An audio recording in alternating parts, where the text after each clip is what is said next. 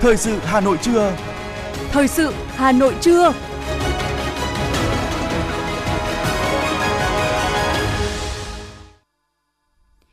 Thông và Thu Minh xin được đồng hành cùng quý vị và các bạn trong ba mươi phút của chương trình Thời sự trưa nay, thứ năm ngày mười bảy tháng sáu năm hai nghìn không trăm hai mươi hai. Chương trình có những nội dung chính sau đây.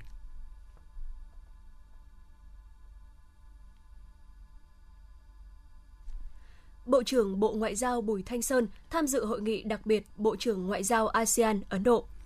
Hơn một trăm linh sáu nghìn thí sinh trên địa bàn thành phố Hà Nội làm thủ tục dự thi kỳ thi tuyển sinh vào lớp mười trung học phổ thông công lập năm học hai nghìn không trăm hai mươi hai đến hai nghìn không trăm hai mươi ba. Hà Nội lần đầu tiên tổ chức lễ hội ẩm thực với các món ăn từ trứng. Trong phần tin thế giới, các lãnh đạo Liên minh châu Âu ủng hộ trao quy chế ứng cử viên chính thức cho Ukraine. Vai trò của Việt Nam trong Đại hội đồng Liên Hợp Quốc về ứng phó dịch bệnh. Và sau đây là nội dung chi tiết. Kính thưa quý vị và các bạn, ngày hôm qua tại New Delhi, Ấn Độ, Bộ trưởng Bộ Ngoại giao Bùi Thanh Sơn đã cùng các Bộ trưởng Ngoại giao, đại diện cấp cao của các nước a sê an và Bộ trưởng Ngoại giao Ấn Độ tham dự hội nghị đặc biệt Bộ trưởng Ngoại giao a sê an Ấn Độ nhân kỷ niệm ba mươi năm quan hệ đối tác hai bên một nghìn chín trăm chín mươi hai đến hai nghìn không trăm hai mươi hai và trước đó đã đến chào xã giao Thủ tướng Ấn Độ Narendra Modi. Bộ trưởng Ngoại giao Bùi Thanh Sơn đánh giá cao ý nghĩa năm hai nghìn không trăm hai mươi hai kỷ niệm ba mươi năm thiết lập quan hệ a sê an-Ấn Độ, trùng với dịp kỷ niệm năm mươi năm thiết lập quan hệ ngoại giao Việt Nam-Ấn Độ, đồng thời chúc mừng Ấn Độ nhân bảy mươi lăm năm ngày độc lập. Xuất phát từ quan hệ truyền thống tốt đẹp giữa Việt Nam và Ấn Độ, Bộ trưởng Bùi Thanh Sơn cho rằng đã đến lúc a sê an và Ấn Độ cần đưa quan hệ chiến lược và hợp tác toàn diện lên tầm cao mới, đóng góp cho hòa bình, an ninh và thịnh vượng ở khu vực và trên thế giới. Theo đó, Bộ trưởng Bùi Thanh Sơn đề nghị a sê an và Ấn Độ cần chung tay đề cao và tiếp tục phát huy những giá trị chung mà hai bên cùng chia sẻ, thúc đẩy đối thoại, hợp tác và xây dựng lòng tin, hài hòa khác biệt, hạn chế bất đồng, giảm thiểu xung đột, đóng góp tích cực cho hòa bình, ổn định và phát triển tại khu vực. Chia sẻ tại hội nghị, Bộ trưởng Bùi Thanh Sơn đánh giá cao Ấn Độ đã ủng hộ lập trường của a sê an về Biển Đông và đề nghị Ấn Độ ủng hộ các nỗ lực của a sê an xây dựng Biển Đông thành vùng biển hòa bình, ổn định, hợp tác và thân thiện với môi trường, đóng góp tích cực cho hòa bình, an ninh và phát triển thịnh vượng trong khu vực và trên thế giới. Hưởng ứng tháng hành động vì trẻ em, sáng nay, Phó Chủ tịch Thường trực Hội đồng Nhân dân thành phố Phùng Thị Hồng Hà đã tham dự chương trình tặng quà cho trẻ em có hoàn cảnh khó khăn tại quận Thanh Xuân. Tại đây, Phó Chủ tịch Thường trực Hội đồng Nhân dân thành phố cùng các đồng chí lãnh đạo Sở Lao động Thương binh Xã hội và quận Thanh Xuân đã trao tặng một trăm suất quà, mỗi suất trị giá một triệu đồng, được huy động từ nguồn xã hội hóa. Được biết, trên địa bàn quận Thanh Xuân hiện có trên năm mươi hai nghìn trẻ em, trong đó hàng trăm em có hoàn cảnh đặc biệt hoặc có nguy cơ rơi vào hoàn cảnh đặc biệt, góp phần động viên chia sẻ với khó khăn của các em. Các cấp ủy Đảng, chính quyền thành phố nói chung và quận Thanh Xuân nói riêng đã và đang nỗ lực triển khai nhiều việc làm cụ thể, thiết thực để mọi trẻ em đều có quyền được phát triển trong môi trường an toàn, lành mạnh và thân thiện, được bảo vệ, không bị xâm hại, bạo lực, không bị phân biệt đối xử. Tại buổi họp báo thông tin về tình hình hoạt động quý hai năm hai nghìn không trăm hai mươi hai do Bộ Công Thương tổ chức vào chiều ngày hôm qua, Bộ Công Thương cho biết sẽ bảo đảm cung ứng xăng dầu và an ninh năng lượng. Thông tin về vấn đề nhập khẩu xăng từ Malaysia đang được dư luận rất quan tâm. Thứ trưởng Bộ Công Thương Đỗ Thắng Hải cho biết, trên thị trường thế giới, tất cả các quốc gia, vùng lãnh thổ đều tiếp cận như nhau về giá xăng dầu. Việt Nam đang chọn Singapore Block, cơ quan đưa ra thông tin chính thống về giá xăng dầu hàng ngày, làm cơ sở để tính giá xăng dầu ở trong nước. Thị trường Malaysia cũng tương tự. Do đó mà các doanh nghiệp Việt Nam đang nhập khẩu từ thị trường Malaysia với mức giá tương đương như nhập khẩu từ các thị trường châu Á khác. Như tại thời điểm ngày mười ba tháng sáu, giá xăng dầu tại Việt Nam ở mức trung bình, thứ tám mươi lăm trên một trăm bảy mươi quốc gia trong bảng xếp hạng. Ông Đỗ Thắng Hải cũng thông tin thêm, sáu tháng đầu năm hai nghìn không trăm hai mươi hai, Việt Nam bảo đảm đủ nguồn cung cho hoạt động sản xuất kinh doanh và nhu cầu của người dân. Về các giải pháp bình ổn giá xăng dầu hiện nay, nước ta đang triển khai quỹ bình ổn giá xăng dầu. Quỹ này đã đóng góp rất lớn cho việc ổn định giá xăng dầu trong nước và tránh ảnh hưởng quá lớn đến việc tăng giá các loại hàng hóa khác, trong bối cảnh xăng dầu là đầu vào cho rất nhiều các mặt hàng. Thuế là công cụ thứ hai. Theo đó, Bộ Công Thương đã có đề xuất giảm thuế, đặc biệt là thuế bảo vệ môi trường và một số loại thuế phí khác. Cũng liên quan tới vấn đề giảm thuế xăng dầu, theo bà Lê Việt Nga, Phó Vụ trưởng Vụ Thị trường trong nước, Bộ Công Thương, Bộ thường xuyên phối hợp với Bộ Tài chính và các doanh nghiệp nhập khẩu xăng dầu trong nước, nắm bắt kịp thời tình hình thị trường, trình cấp có thẩm quyền phê duyệt việc giảm thuế. Từ đầu năm đến kỳ điều hành ngày mười ba tháng sáu, giá bình quân mặt hàng xăng dầu thế giới đã tăng bốn mươi mốt phẩy ba mươi sáu đến tám mươi tư phẩy ba mươi lăm phần trăm. Trong khi đó, giá xăng dầu trong nước chỉ tăng hai mươi tư phẩy bốn mươi hai đến sáu mươi hai phẩy bốn mươi bốn phần trăm. Về tình hình dự trữ xăng dầu, bà Nguyễn Thúy Hiền, Phó Vụ trưởng Vụ Kế hoạch Bộ Công Thương cho biết, Tại Việt Nam, cơ cấu dự trữ xăng dầu đến từ ba nguồn, gồm dự trữ trong sản xuất, dự trữ thương mại và dự trữ quốc gia. Trong đó, dự trữ sản xuất đến từ hai nhà máy lọc dầu, dự trữ thương mại nằm ở các thương nhân kinh doanh xăng dầu, doanh nghiệp đầu mối, thương nhân phân phối. Hiện nay, nguồn dự trữ xăng dầu quốc gia của Việt Nam so với các nước khác như Mỹ hoặc Nhật Bản còn mỏng. Tuy nhiên, để bảo đảm an ninh năng lượng, thực hiện nghị quyết của Ủy ban Thường vụ Quốc hội và chỉ đạo của Thủ tướng Chính phủ, Bộ Công Thương đã xây dựng đề án nâng mức dự trữ quốc gia và trình Chính phủ đề án này. Hiện, Bộ Công Thương đang lấy ý kiến của Bộ Tài chính và Bộ Kế hoạch và Đầu tư để báo cáo chi tiết hơn về việc nâng mức dự trữ.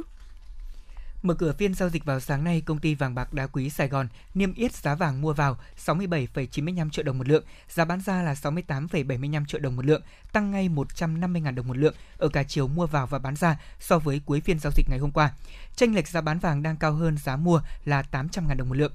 Tập đoàn Doji niêm yết giá vàng mua vào bán ra ở mức sáu mươi bảy phẩy tám lăm đến sáu mươi tám phẩy sáu lăm triệu đồng một lượng. So với cuối phiên giao dịch ngày hôm qua, vàng tại Doji tăng hai trăm nghìn đồng một lượng ở chiều mua vào bán ra. Chênh lệch giá mua bán vàng tại Doji duy trì ở mức là tám trăm nghìn đồng một lượng.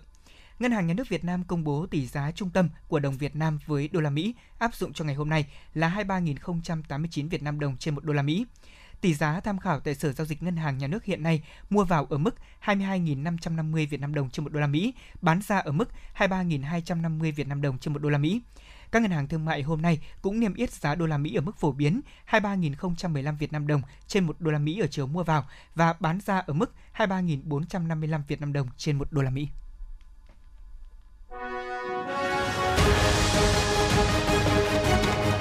Thời sự Hà Nội, nhanh, chính xác, tương tác cao. Thời sự Hà Nội, nhanh, chính xác, tương tác cao.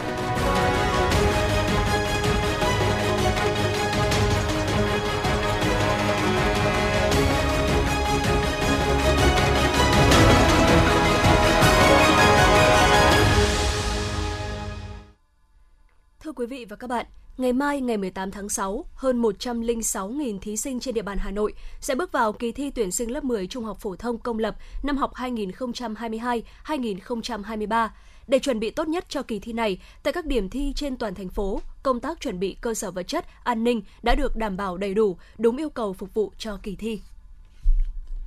Theo thống kê của Sở Giáo dục và Đào tạo Hà Nội, kỳ thi tuyển sinh vào lớp mười trung học phổ thông năm nay có hơn một trăm lẻ sáu nghìn thí sinh, được bố trí ở hai trăm mười điểm thi với bốn nghìn năm trăm năm mươi phòng thi, đáp ứng đủ các điều kiện cần thiết đã được chốt để phục vụ cho kỳ thi. Số cán bộ trực tiếp tham gia coi thi là khoảng mười bốn nghìn người, số cán bộ tham gia phục vụ bảo vệ điểm thi là khoảng ba nghìn người, số cán bộ tham gia chấm thi là khoảng hai nghìn năm trăm người. Sở Giáo dục và Đào tạo thành phố Hà Nội cũng đã thành lập các đoàn thanh tra kiểm tra tại các điểm thi. Qua kiểm tra của Sở, đến thời điểm này, công tác chuẩn bị cho kỳ thi tuyển sinh vào lớp mười đã được Phòng Giáo dục Đào tạo các quận, huyện cũng như các nhà trường được đặt làm điểm thi đã hoàn tất. Năm nay thì theo khuyến cáo của cơ quan công an, các thiết bị công nghệ cao có khả năng thu phát sóng trong khoảng hai mươi lăm mét. Nếu để vật dụng điện thoại thí sinh gần phòng thi sẽ có nguy cơ bị lộ đề thi, bài thi. Do đó mà một trong những quy định mới tại mỗi điểm thi đó là cần bố trí địa điểm để thí sinh để vật dụng cá nhân cách xa phòng thi, đảm bảo an toàn nghiêm túc cho kỳ thi. Cô giáo Bùi Thùy Linh, Phó Hiệu trưởng Trường Trung học Phổ thông Cầu Giấy và Thầy giáo Nguyễn Quý Xuân, Hiệu trưởng Trường Trung học Phổ thông Phúc Lợi cho biết. Chúng tôi cũng đã xây dựng phương án dựa trên cái hướng dẫn của chỉ đạo của Sở Giáo dục Đào tạo Hà Nội. Thế thì nhà trường cũng sẽ trang bị những cái hộp, những cái thùng cắt tông trang bị cho mỗi phòng thi để để tư trang, túi sách, đồ dùng của thí sinh theo quy định. Và chúng tôi cũng sẽ phối hợp cùng với trường điểm thi để bố trí nhân sự phù hợp làm sao ấy để bảo quản cái đồ, đồ của thí sinh. Sở Giáo dục Đào tạo Hà Nội và đặc biệt là Phòng Quản lý thi cũng đã có những hướng dẫn khá là cụ thể, có những gợi ý tôi nghĩ rằng là rất sát thực. Trên cái điều kiện của mỗi trường thì chúng ta hoàn toàn có thể bố trí một cách phù hợp để đảm bảo cái yêu cầu này. Các nhà trường trung học cơ sở là tuyên truyền phổ biến cho các em học sinh làm thế nào để các em học sinh có thể tiếp nhận được các thông tin này, và tốt nhất là chỉ mang theo những cái trang thiết bị, ví dụ như bút, như máy tính đúng quy định để phục vụ cho kỳ thi, còn những trang thiết bị không cần thiết thì không mang theo, và như vậy thì cái công tác này nó sẽ đảm bảo là nhẹ nhàng hơn rất nhiều.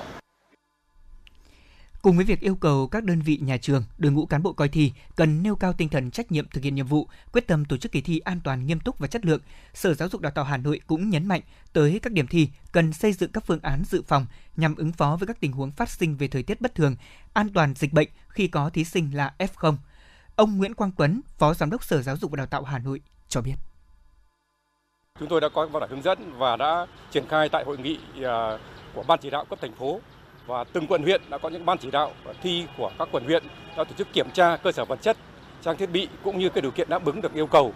phục vụ cho kỳ thi với các điều kiện thời tiết trong tình hình hiện nay. Đến thời điểm này thì các điểm thi đã bố trí các phòng thi dự phòng và chuẩn bị đầy đủ cơ sở vật chất, trang thiết bị bảo hộ cũng như là các thiết bị để phục vụ cho các phòng thi mà có thí sinh ép không.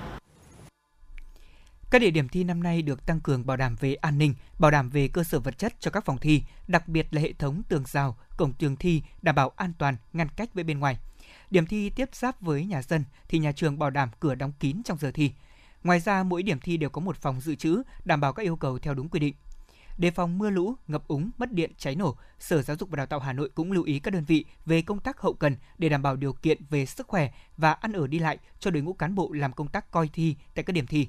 Bên cạnh đó, Sở cũng yêu cầu các điểm thi phải thực hiện nghiêm túc sự phối hợp với công an của các địa phương trong công tác bảo đảm an ninh trật tự ở cả vòng trong và vòng ngoài của trường thi.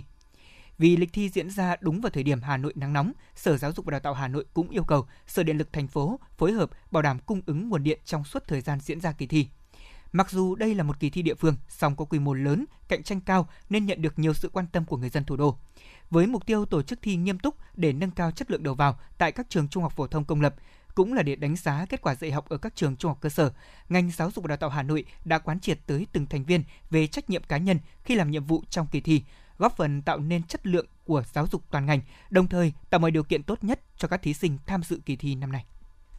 Sở Giáo dục và Đào tạo Hà Nội vừa ban hành quyết định về việc giao chỉ tiêu kế hoạch tuyển sinh lớp mười đợt hai cho các trường trung học phổ thông ngoài công lập năm học hai nghìn không trăm hai mươi hai đến hai nghìn không trăm hai mươi ba. Đây là một tin vui đối với học sinh trước kỳ tuyển sinh vào lớp mười trung học phổ thông. Theo đó, có ba trường trung học phổ thông được giao chỉ tiêu tuyển sinh mới với tổng số là bốn trăm chín mươi lăm học sinh. Cụ thể là trường Trung học phổ thông Trần Đại Nghĩa, địa chỉ tuyển sinh tại xã Phụng Châu, huyện Chương Mỹ, được giao hai trăm hai mươi lăm chỉ tiêu. Trường Trung học cơ sở và Trung học phổ thông Lê Quý Đôn tuyển sinh tại phường Cầu Diễn, quận Nam Từ Liêm với một trăm tám mươi chỉ tiêu. Trường Trung học phổ thông Nguyễn Du Mê Linh tuyển sinh tại phường Khương Thượng, quận Đống Đa với chín mươi chỉ tiêu. Ngoài ra đợt này còn có mười trường trung học phổ thông được điều chỉnh chỉ tiêu tuyển sinh mới chín mươi lăm lớp và bốn nghìn hai trăm bảy mươi lăm học sinh. So với đợt một, tổng chỉ tiêu của mười trường này tăng sáu trăm bảy mươi lăm học sinh. Danh sách cụ thể mười trường được điều chỉnh chỉ tiêu bao gồm Khoa học Giáo dục, Đoàn Thị Điểm, Trung học cơ sở và Trung học phổ thông Newton,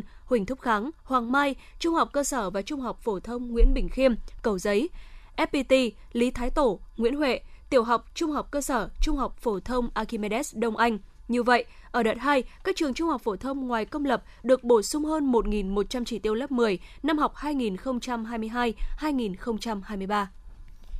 Thông tin về công tác phát triển nhà ở sáu tháng đầu năm nay, Phó Cục trưởng Cục Quản lý Nhà và Thị trường Bất động sản Bộ Xây dựng Nguyễn Mạnh Khởi cho biết, Bộ đã tích cực triển khai thực hiện nghị quyết số mười một của Chính phủ về chương trình phục hồi kinh tế xã hội và nghị quyết số bốn mươi ba của Quốc hội về chính sách tài khóa tiền tệ hỗ trợ cho chương trình phục hồi kinh tế xã hội. Tính từ đầu năm hai nghìn không trăm hai mươi hai đến nay, đã có mười một dự án nhà ở xã hội, nhà ở công nhân, khu công nghiệp được khởi công xây dựng, quy mô khoảng hai mươi lăm nghìn sáu trăm bảy mươi lăm căn hộ, tương ứng khoảng một phẩy hai mươi tám triệu mét vuông sàn nhà ở. Về kết quả phát triển nhà xã hội, nhà ở công nhân, đến nay trên địa bàn cả nước đã hoàn thành hai trăm bảy mươi lăm dự án và đang tiếp tục triển khai ba trăm ba mươi chín dự án và quy mô xây dựng là khoảng ba trăm bảy mươi hai nghìn căn, tương ứng khoảng mười tám phẩy sáu triệu mét vuông sàn nhà ở. Trong đó, với nhà ở cho công nhân khu công nghiệp, đến nay đã hoàn thành đầu tư xây dựng một trăm hai mươi hai dự án, quy mô xây dựng khoảng năm mươi tư nghìn bốn trăm căn hộ, tương ứng hơn hai phẩy bảy mươi hai triệu mét vuông sàn nhà ở và đang tiếp tục triển khai một trăm mười sáu dự án, khoảng một trăm năm mươi hai nghìn một trăm sáu mươi căn hộ, tổng diện tích khoảng bảy phẩy sáu triệu mét vuông sàn nhà ở. Với nhà ở xã hội cho người thu nhập thấp tại các khu vực đô thị đã hoàn thành đầu tư xây dựng một trăm năm mươi ba dự án, quy mô khoảng chín mươi hai nghìn bốn trăm chín mươi căn hộ với tổng diện tích là khoảng hơn bốn phẩy sáu mươi hai triệu mét vuông sàn nhà ở và đang tiếp tục triển khai hai trăm hai mươi ba dự án, quy mô xây dựng khoảng hai trăm mười chín nghìn ba trăm căn hộ, tổng diện tích khoảng mười phẩy chín mươi sáu triệu mét vuông sàn nhà ở. Theo Bảo hiểm xã hội thành phố Hà Nội, các chính sách hỗ trợ cho người lao động, người sử dụng lao động tham gia bảo hiểm xã hội gặp khó khăn được ngành chú trọng thực hiện. Cụ thể, tính đến ngày mười tháng sáu năm hai nghìn không trăm hai mươi hai, cơ quan Bảo hiểm xã hội thành phố đã xác nhận cho hơn một nghìn bốn trăm đơn vị với hơn chín mươi lăm nghìn người lao động về hỗ trợ tiền thuê nhà, chủ yếu là lao động đang làm việc trong doanh nghiệp. Về chính sách giảm đóng vào quỹ bảo hiểm thất nghiệp cho người sử dụng lao động bị ảnh hưởng bởi dịch covid mười chín, đến hết tháng năm năm hai nghìn không trăm hai mươi hai, Hà Nội có hơn tám mươi tám nghìn hai trăm đơn vị với gần một phẩy sáu triệu lao động được giảm đóng. Số tiền giảm đóng cho nhóm đối tượng này là tám trăm năm mươi hai phẩy năm tỷ đồng trong khoảng thời gian từ tháng mười năm hai nghìn không trăm hai mươi mốt đến tháng năm năm hai nghìn không trăm hai mươi hai. Chính sách hỗ trợ bằng tiền mặt từ quỹ bảo hiểm thất nghiệp cho người lao động giúp hơn một phẩy sáu mươi tám triệu người được thụ hưởng với số tiền bốn nghìn không trăm chín mươi tư tỷ đồng. Qua đó giúp nhiều người lao động, đơn vị doanh nghiệp tham gia bảo hiểm xã hội vượt qua giai đoạn khó khăn. Bộ Y tế cảnh báo hiện đang là cao điểm của mùa dịch sốt xuất huyết trên cả nước. Tại thủ đô Hà Nội, số ca mắc sốt xuất huyết đã được cảnh báo là có nguy cơ gia tăng, đặc biệt trong giai đoạn mưa nhiều như những ngày gần đây. Dịch bệnh sốt xuất huyết tại Hà Nội được dự báo là sẽ bùng phát muộn vào khoảng tháng bảy và tháng tám. Hiện nay cả nước có hơn năm mươi hai nghìn ca mắc sốt xuất huyết, trong đó các tỉnh phía Nam đã ghi nhận gần bốn mươi nghìn ca. Dịch cũng đang tiếp tục diễn biến phức tạp với số ca tử vong cao. Bộ Y tế đã chỉ đạo các đơn vị trong bộ giải quyết khẩn trương việc mua thuốc điều trị và dịch truyền để cung cấp cho các tỉnh thành chống dịch, nỗ lực giảm tối đa số ca mắc sốt xuất huyết tử vong. Cơ quan Cảnh sát điều tra Công an thành phố Hà Nội thông tin đang điều tra vụ án hình sự cho vay lãi nặng trong giao dịch dân sự, cưỡng đoạt tài sản xảy ra trên địa bàn Hà Nội và một số tỉnh, thành phố trên cả nước. Thông qua thủ đoạn quảng cáo mời gọi cá nhân vay tiền qua các ứng dụng điện thoại có tên Cash vê en, Vay Nhanh Bro và Ovay. Sau khi được giải ngân, trường hợp người vay không trả hoặc chậm trả tiền thì các đối tượng sử dụng nhiều số điện thoại khác nhau để nhắn tin, gọi điện chửi bới, đe dọa hoặc cắt ghép ảnh của khách vay và người thân trong danh bạ đăng lên các trang mạng xã hội để bôi nhọ danh dự, gây sức ép, buộc người vay phải trả tiền. Để phục vụ công tác điều tra, cơ quan Cảnh sát điều tra Công an thành phố Hà Nội đề nghị các cá nhân từng vay tiền hoặc cá nhân không vay tiền nhưng bị các đối tượng gọi điện, nhắn tin nhắc nợ, chửi bới, đe dọa liên quan các ứng dụng trên đến cơ quan Cảnh sát điều tra, đội phòng ngừa đấu tranh hướng dẫn điều tra trọng án, phòng Cảnh sát hình sự Công an thành phố Hà Nội, địa chỉ liên hệ số bảy Thiên Quang, phường Nguyễn Du, quận Hai Bà Trưng, hoặc liên hệ trực tiếp điều tra viên Nguyễn Đình Tuấn Ngọc, số điện thoại không chín sáu sáu không hai hai tám sáu tám để tố giác, cung cấp các thông tin, tài liệu có liên quan đến vụ án.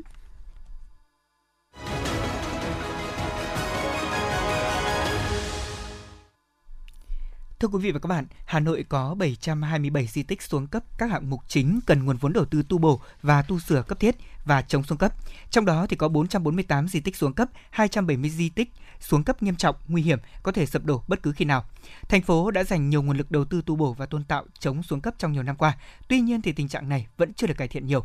Và mới đây thì Hà Nội quyết định dành mười bốn nghìn không trăm hai mươi chín tỷ đồng để tu bổ và tôn tạo năm trăm bảy mươi chín di tích giai đoạn hai nghìn không trăm hai mươi mốt đến hai nghìn không trăm hai mươi lăm, tạo ra luồng sinh khí mới cho hệ thống di tích trên địa bàn thủ đô. Phản ánh của phóng viên Như Hoa. Theo Sở Văn hóa và Thể thao Hà Nội, giai đoạn hai nghìn không trăm mười ba đến hai nghìn không trăm hai mươi, số lượng di tích trên địa bàn xuống cấp lớn, nhưng các địa phương thiếu nguồn lực, kinh phí bảo quản tu bổ. Tình trạng di tích xuống cấp nhiều tập trung chủ yếu ở các huyện Ứng Hòa, Ba Vì, Chương Mỹ, Phúc Thọ, Thường Tín, trong đó nhiều di tích xuống cấp trầm trọng. Điển hình như Chùa Tre, thôn Đại Nghiệp, xã Tân Dân, huyện Phú Xuyên có nguy cơ đổ sập bất cứ lúc nào khi hệ thống mái ngói bị vỡ xô lệch. Người dân gia cố tạm bằng việc phủ bạt để tránh mưa bão dội thẳng xuống khu thờ chính của Tam Bảo, thậm chí còn treo tấm biển trước cửa chùa để cảnh báo nguy hiểm. Đình Cổ Chế tại thôn Cổ Chế, xã Phúc Tiến, huyện Phú Xuyên cũng đứng trước nguy cơ đổ sập. Đình đang được quây tạm lại bằng mái che tôn nhằm giảm thiểu tác động của thời tiết. Đình Phương Châu, xã Phú Phương, huyện Ba Vì do đã xuống cấp nên ban quản lý đình dựng cột inox để chống đỡ nhưng chỉ là tạm thời. Người dân phải hoãn tổ chức các lễ lớn để đảm bảo an toàn. Đình làng Đông La Thượng, thôn La Hạ, xã Đông Yên, huyện Quốc Oai đã xuống cấp nghiêm trọng. Người dân cảm thấy lo lắng khi đến đây sinh hoạt. Trong khi nguồn kinh phí đầu tư từ ngân sách còn hạn chế, việc huy động nguồn lực xã hội hóa đầu tư tu bổ, tôn tạo di tích rất khó khăn. Nhiều di tích khi có nguồn vốn đầu tư nhưng thời gian thực hiện thủ tục thỏa thuận, thẩm định, phê duyệt, việc tu bổ còn kéo dài, quy trình phức tạp, nhiều chỗ chồng chéo gây khó khăn cho công tác này và phát huy giá trị di tích tại địa phương. Ông Lê Văn Đôn, trưởng ban quản lý di tích đình Đông Ngạc và ông Nguyễn Mạnh Thìn, trưởng ban khánh tiết đình Chèm, phường Thụy Phương, quận Bắc Từ Liêm nêu nguyện vọng, mong muốn. Đình Đông Ngạc này thì có nó xây từ năm một nghìn sáu trăm ba mươi lăm cho đến nay đã trùng tu là năm lần. Riêng mỗi cái nhà tả mạc này hồi đó cũng chưa trùng tu được. Và thứ hai nữa là bên uh, Văn Chỉ bên kia thì trước đây nó có một cái nhà hội đồng trước Văn Chỉ. Nếu mà bây giờ mà nhà nước xin được nhà nước uh, mà uh, cung cấp kinh phí để cho chúng tôi làm lại cái Văn Chỉ cũng như ngày xưa thì cái đó rất là quý hóa. Hàng năm thì chúng tôi có ba kỳ kiểm tra, đánh giá tất cả các tình trạng, kể cả các đồ thờ cũng phải kiểm tra để xem cách bảo quản và những chỗ nào bị hư hỏng thì cần thiết phải báo cáo với lại lãnh đạo các cấp. Theo nghị quyết số không hai ngày tám tháng tư năm hai nghìn không trăm hai mươi hai của Hội đồng Nhân dân thành phố về việc bổ sung kế hoạch đầu tư công trung hạn năm năm hai nghìn không trăm hai mươi mốt đến hai nghìn không trăm hai mươi lăm, thì thành phố Hà Nội sẽ đầu tư tổng kinh phí là mười bốn nghìn không trăm hai mươi chín tỷ đồng cho năm trăm bảy mươi chín di tích cần tu bổ tôn tạo giai đoạn hai nghìn không trăm hai mươi mốt đến hai nghìn không trăm hai mươi lăm, trong đó đầu tư tu bổ di sản thế giới, di tích quốc gia đặc biệt, di tích cách mạng kháng chiến là năm mươi tám di tích, dự kiến kinh phí năm nghìn sáu trăm bảy mươi sáu phẩy ba tỷ đồng. Thành phố dự kiến hỗ trợ các huyện, thị xã tu bổ, tôn tạo di tích lịch sử văn hóa giai đoạn hai nghìn không trăm hai mươi mốt đến hai nghìn không trăm hai mươi lăm và các năm tiếp theo, tổng số năm trăm hai mươi mốt di tích, ba trăm ba mươi bảy di tích xếp hạng cấp quốc gia, một trăm tám mươi tư di tích cấp thành phố, tổng kinh phí tám nghìn ba trăm năm mươi hai phẩy bảy tỷ đồng. Phó Chủ tịch Ủy ban Nhân dân thành phố Hà Nội Trử Xuân Dũng khẳng định, việc tu bổ tôn tạo di tích là một trong ba lĩnh vực thành phố quan tâm đầu tư lớn ở giai đoạn hai nghìn không trăm hai mươi mốt đến hai nghìn không trăm hai mươi lăm. Tuy nhiên, để làm được việc này thì rất khó. Đối với công tác tôn tạo, tu bổ, quản lý, phát huy giá trị các di tích trên địa bàn thành phố,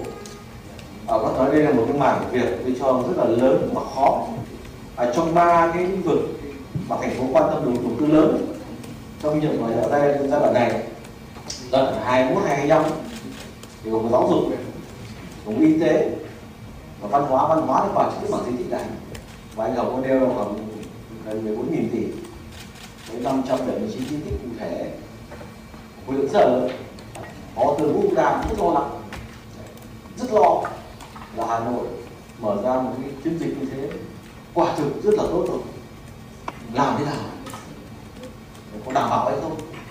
thì tôi rất là mong muốn. À, đây là một công việc mà chúng ta trong thời gian sắp tới thì rất cần tập trung. Mỗi di tích một cái trạng khác nhau, một cái vai trò lịch sử, một cái vai trò tâm linh của địa phương khác nhau. Nên khi đồng chạm vào không chỉ đơn thuần là công trình xây dựng đâu,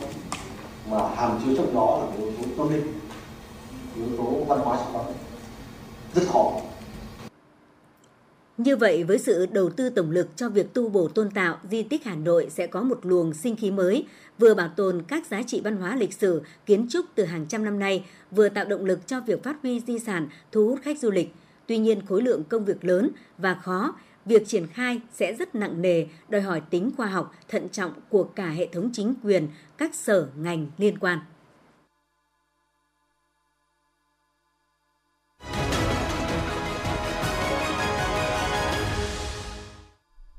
Xin được chuyển sang phần tin thế giới. Hội nghị Bộ trưởng Quốc phòng các nước thành viên NATO vừa kết thúc tại Bruxelles, hoàn tất chương trình nghị sự cho Thượng đỉnh NATO. Lãnh đạo các nước NATO dự kiến sẽ thông qua một chiến lược quân sự với nhiều thay đổi cơ bản nhằm thích ứng với thế trận quốc phòng mới.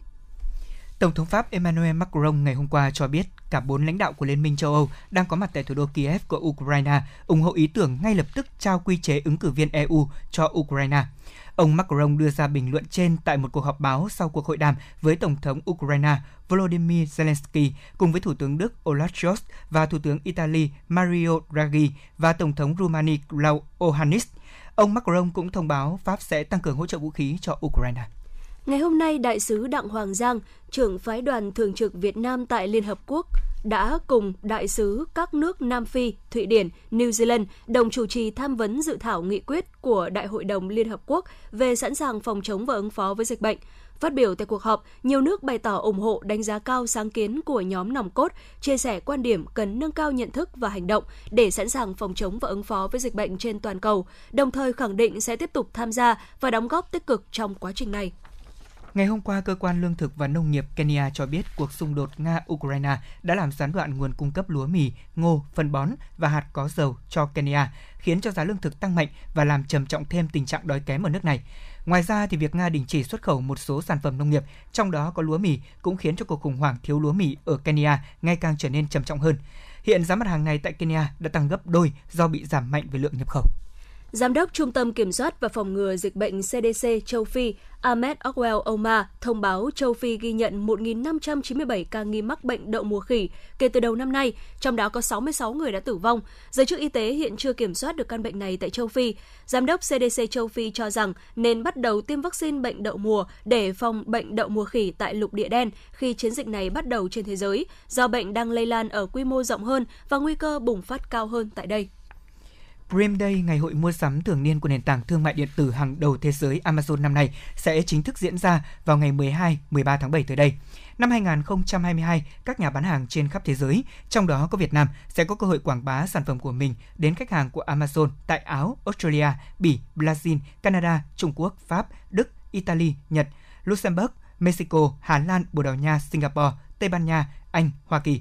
Theo số liệu của Amazon, thì nền tảng này tới nay đã ghi nhận hàng trăm nhà bán hàng của Việt Nam đăng ký tham gia sự kiện này và dự kiến sẽ tiếp tục tăng trong thời gian tới.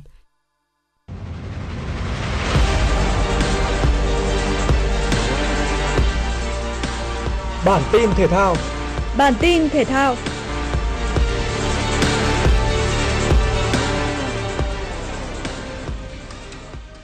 Nằm trong kế hoạch chuẩn bị cho giải vô địch U mười tám nữ Đông Nam Á hai không hai hai tại Indonesia, sáng nay, đội tuyển U mười tám nữ quốc gia đã lên đường sang Nhật Bản, bắt đầu chuyến tập huấn kéo dài gần hai tuần tại thành phố Mimasaka. Trước đó, đội tuyển U mười tám nữ quốc gia đã tập trung tại Trung tâm Đào tạo bóng đá trẻ Việt Nam trong mười ngày, từ mùng sáu tháng sáu đến mười sáu tháng sáu. Sau khi sang Nhật Bản, toàn đội sẽ phải thực hiện cách ly ba ngày theo quy định của nước sở tại. Giải bóng đá nữ U mười tám Đông Nam Á hai không hai hai sẽ diễn ra từ ngày mười sáu tháng bảy đến ngày ba mươi tháng bảy tại Indonesia.